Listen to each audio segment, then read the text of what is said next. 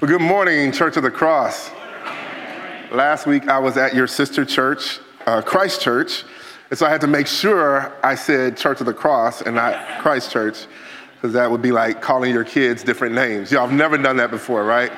Call your kids out of their names. I, I told my mom, I said, I don't understand how you can't figure out our names. And now that I have two kids, I do that all the time. So uh, it is a blessing to be here. Thankful for your rector, Peter, and their community, uh, family being on sabbatical at this time, and thankful to um, be here to minister the Word of God with you all today.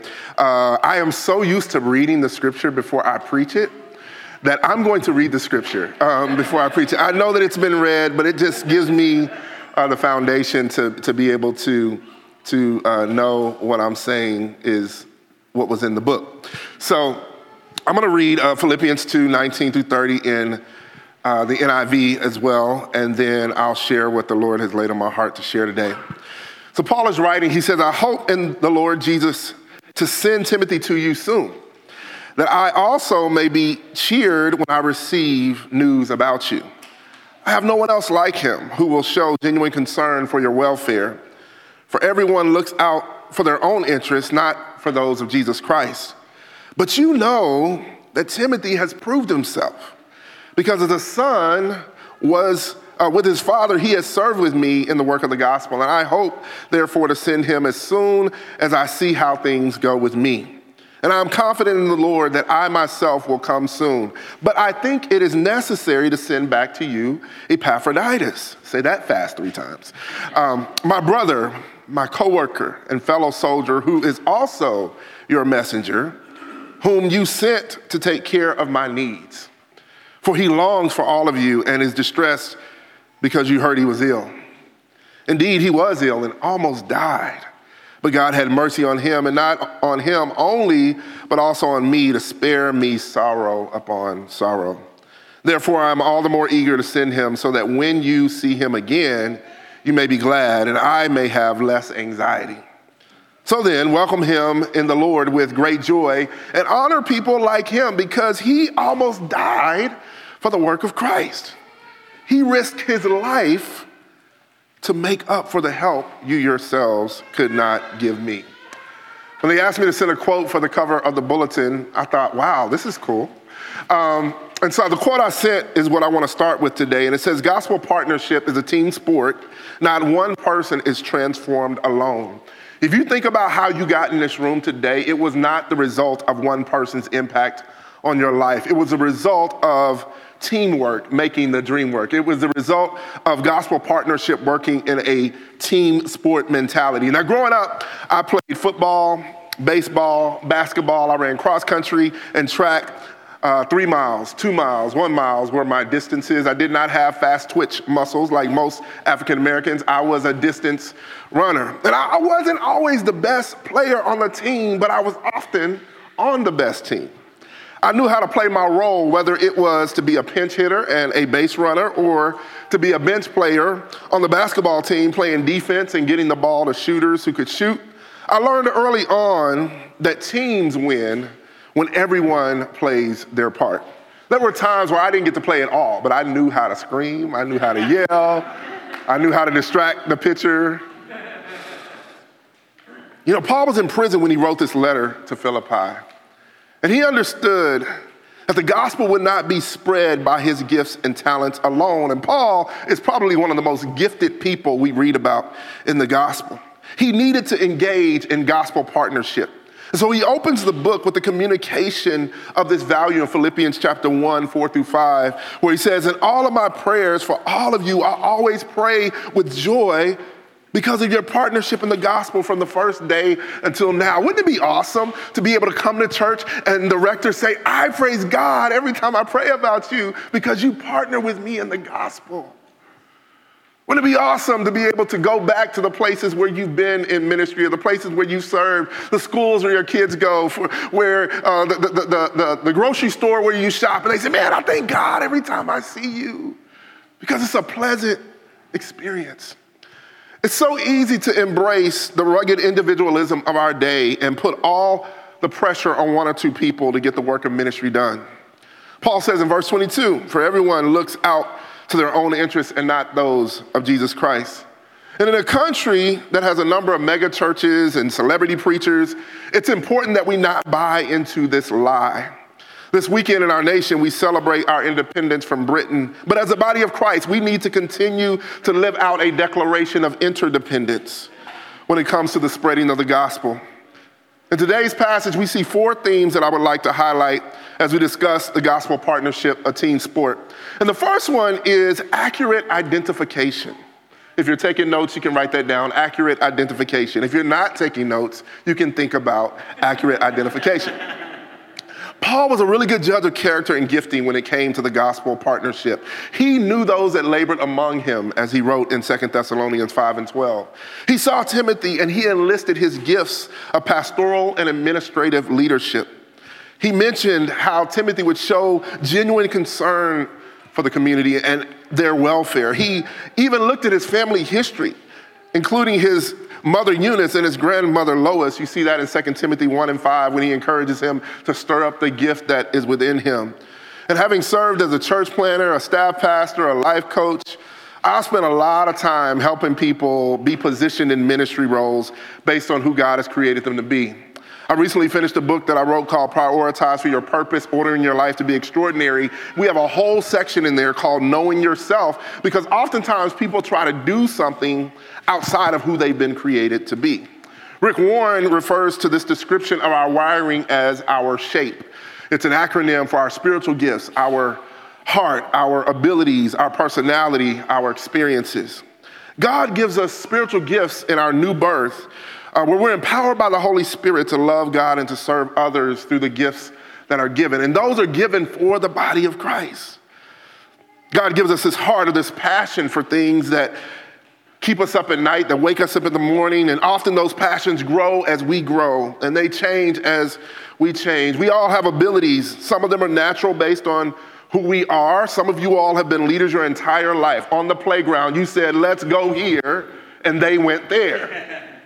Some of you all have been speakers your entire life. Like myself, you got ends in school for talking too much in class. God was developing your spiritual gift.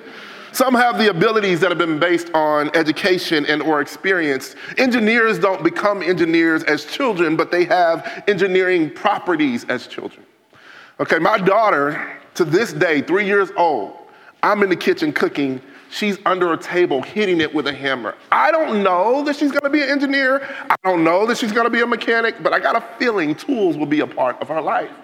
And here's the joy we have as parents is just like spiritual leaders are called to engage in accurate um, identification or accurate um, yeah, identification of the gifts. We as parents have that responsibility as well.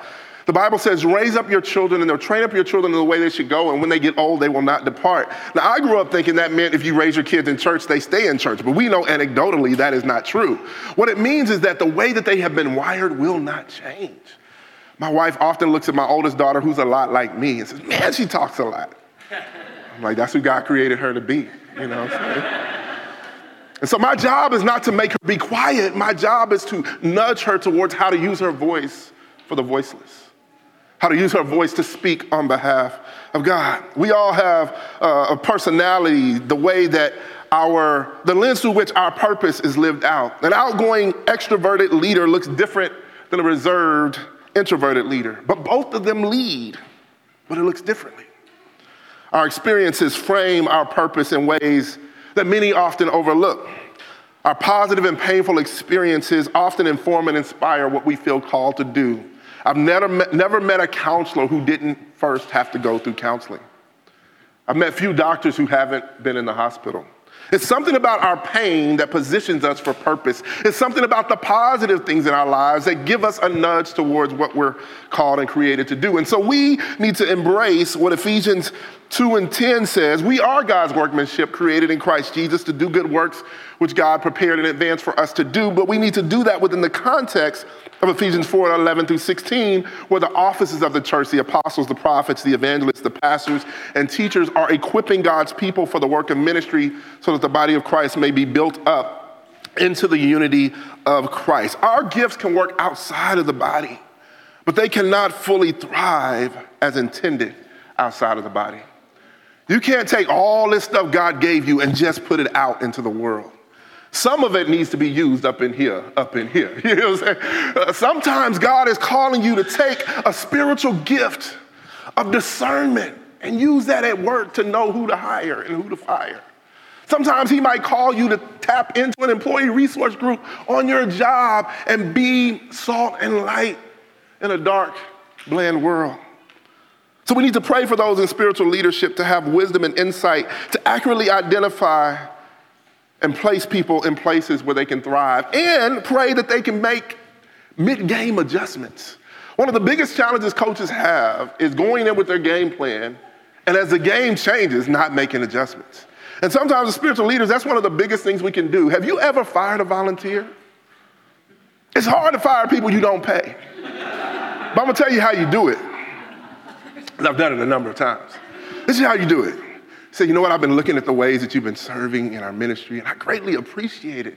But I feel like what we've asked you to do is limiting for you. I mean, you can do a lot more than this. I mean, why would we keep you in this area when you could thrive over here? I'm not saying you can't do this. I'm just saying you would really be great at this. I'm not saying you're not helping us here, but man, you could really bless us here. What do you think about making a transition to another place in ministry. They just got fired. but they feel good about it. Because I was using my gift of diplomacy that God has given me. So we have the accurate identification, but secondly, you want to have appropriate affirmation. Appropriate affirmation. Every person needs appropriate affirmation of the gifts and the abilities that God has given them, along with the work that they have done. Personal security in the leader gives the confidence to affirm others. Verse 22, Paul says, But you know that Timothy has proved himself. Because as a son with his father, he has served with me in the work of the gospel. Verse 25, he says, But I think it is necessary to send back to you Epaphroditus, my brother, co worker, fellow soldier. These are all words of affirmation. He says, He's your messenger. Uh, you sent him to take care of my needs. All of this is appropriate affirmation. So Paul spoke of Epaphroditus in affirming terms. He was affirming someone other than himself when it came to the partnership in the gospel. We can discover gifting through assessments and experiences, but part of the beauty of the body of Christ is to see gifts and abilities affirmed by others in the body of Christ. I mean, there's nothing like someone affirming someone's hospitality in a small group or someone affirming someone else's gift of service as they set up or break down on a Sunday service. There's nothing like hearing someone affirm another's heart for prayer and intercession as they see that heart uh, intercede on behalf of another. God has placed us in the body of Christ so we can all work together and affirm the role that others play in the body. So I encourage you to find yourself looking for ways to affirm your brothers and sisters in the body of Christ as they faithfully serve. And if you can't find something good to say about their service, find something good to say about them. The power of our tongue to push somebody up is an invaluable resource that we do not take advantage of in the body of Christ as much as we could. So I challenge you look for something good and then say something about it. People think that folks in leadership get affirmed all the time. The reality is, most people criticize, they don't affirm. The squeaky wheel gets the attention. And so people say all the time, oh, he knows he did a great job. He doesn't know he did a great job. Unless you tell him he did a great job. People have no idea how hard Monday is for people in ministry because they're playing things over in their minds. Did I say it the right way? Did we hit the right note? Did we do the right thing? Did we edit it right? Did we?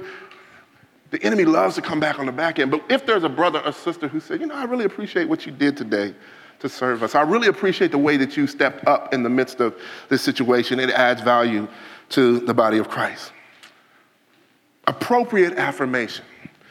As you as a parent are looking at your kids, Find things about them you can affirm. It's easy as a parent to focus on what they aren't doing instead of thinking about what they are doing. I know I had to tell you three times to do it, but thank you for doing it. I know I had to ask you to wake up six times. Thank you for getting dressed faster than normal. There's something about affirming what we want that gets what we need down the road.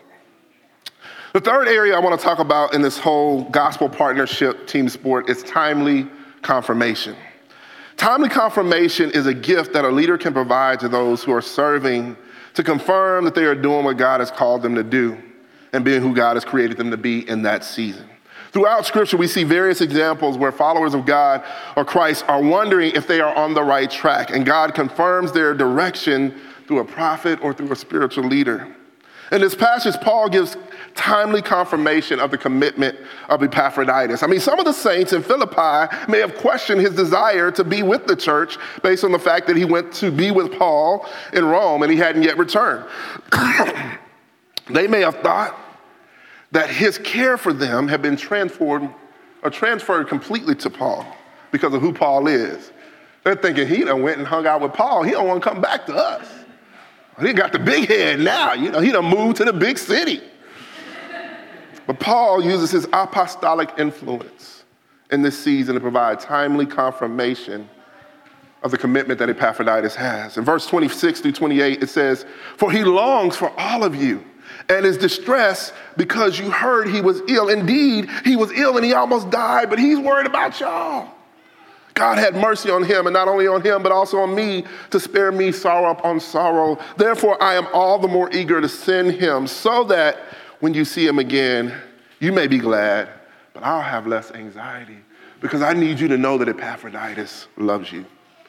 Paul used his voice to speak on behalf of another to help the community re embrace Epaphroditus when he came back. How many times are we the setup hitter for the person that's about to hit a home run. God may be positioning us to say something good about somebody before they get in their role so that people will respond to them in their leadership. And the final area here is um, lasting transformation. Lasting transformation. Verse 29 through 30 says, So then, welcome him in the Lord with great joy and honor people like him because he almost died for the work of Christ. He risked his life to make up for the help that you yourselves could not give me. When a community of faith has accurate identification of gifts, appropriate affirmation, and timely confirmation, it leads to lasting transformation. You hear how I did that right there? Yeah, yeah. It's called English, AP, English. Okay. Um, When a community of faith has accurate identification of gifts, appropriate affirmation, and timely confirmation, it leads to transformation. Healthy communities produce healthy Christ followers. It is natural and normal for healthy things to grow, but it is possible to grow by infection. I've seen boils on people that I don't want to see on this whole pimple popper show. The bigger it gets is not always the better. Things that grow healthy are as a result of a healthy environment. I call it the greenhouse effect. I say, if my wife is thriving, it's because I, as her husband, have created a greenhouse effect. I've created an environment where she feels safe and secure to take risks, where she feels confident that if she tries and fails, I'll still be there. And that gives her the confidence to go for it. Our kids are in the same way. They don't know they can fail yet because we haven't told them they can. We've given them a safe place to try, and that leads to lasting transformation. Epaphroditus was an example of what the community of faith at Philippi could produce in Christ followers. And often we don't see the long term transformation due to transitions based upon the transient lifestyles that we live in the 21st century. But trust me, it is happening. I call it the ripple effect. Someone may be here at Church of the Cross for a season as God has placed them in the city due to their work or family, but as they stay in this community of faith, they come to trust God more and develop gifts that God has given them. And they find security and safety in a small group or a ministry team. And then they relocate because of a life situation like an aging parent.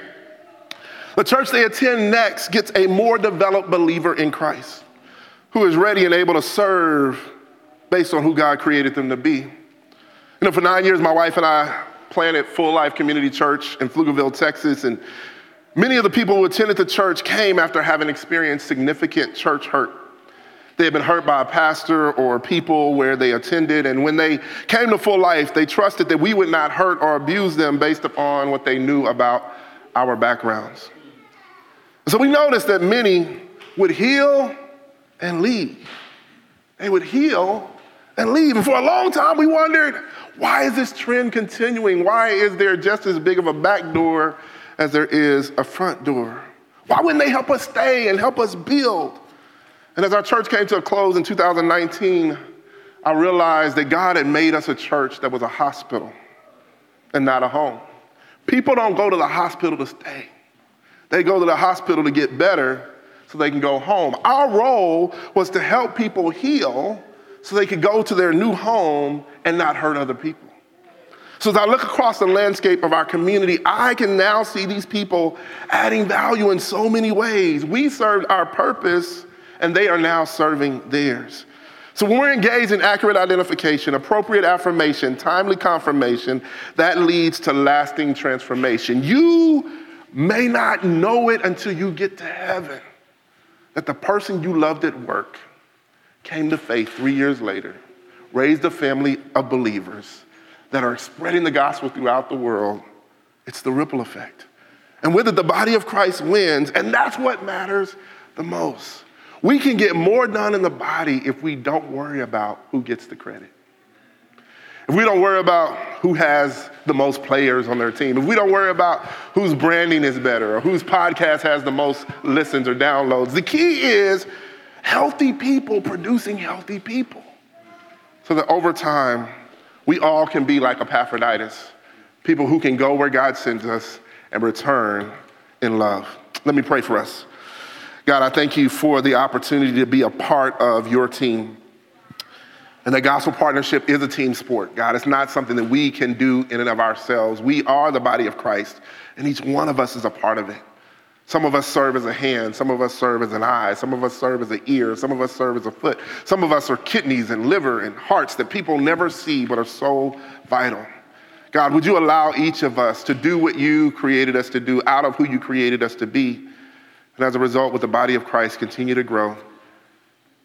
And we see your team winning ultimately, where your kingdom will come and your will will be done on earth as it is in heaven. In Jesus' name, amen.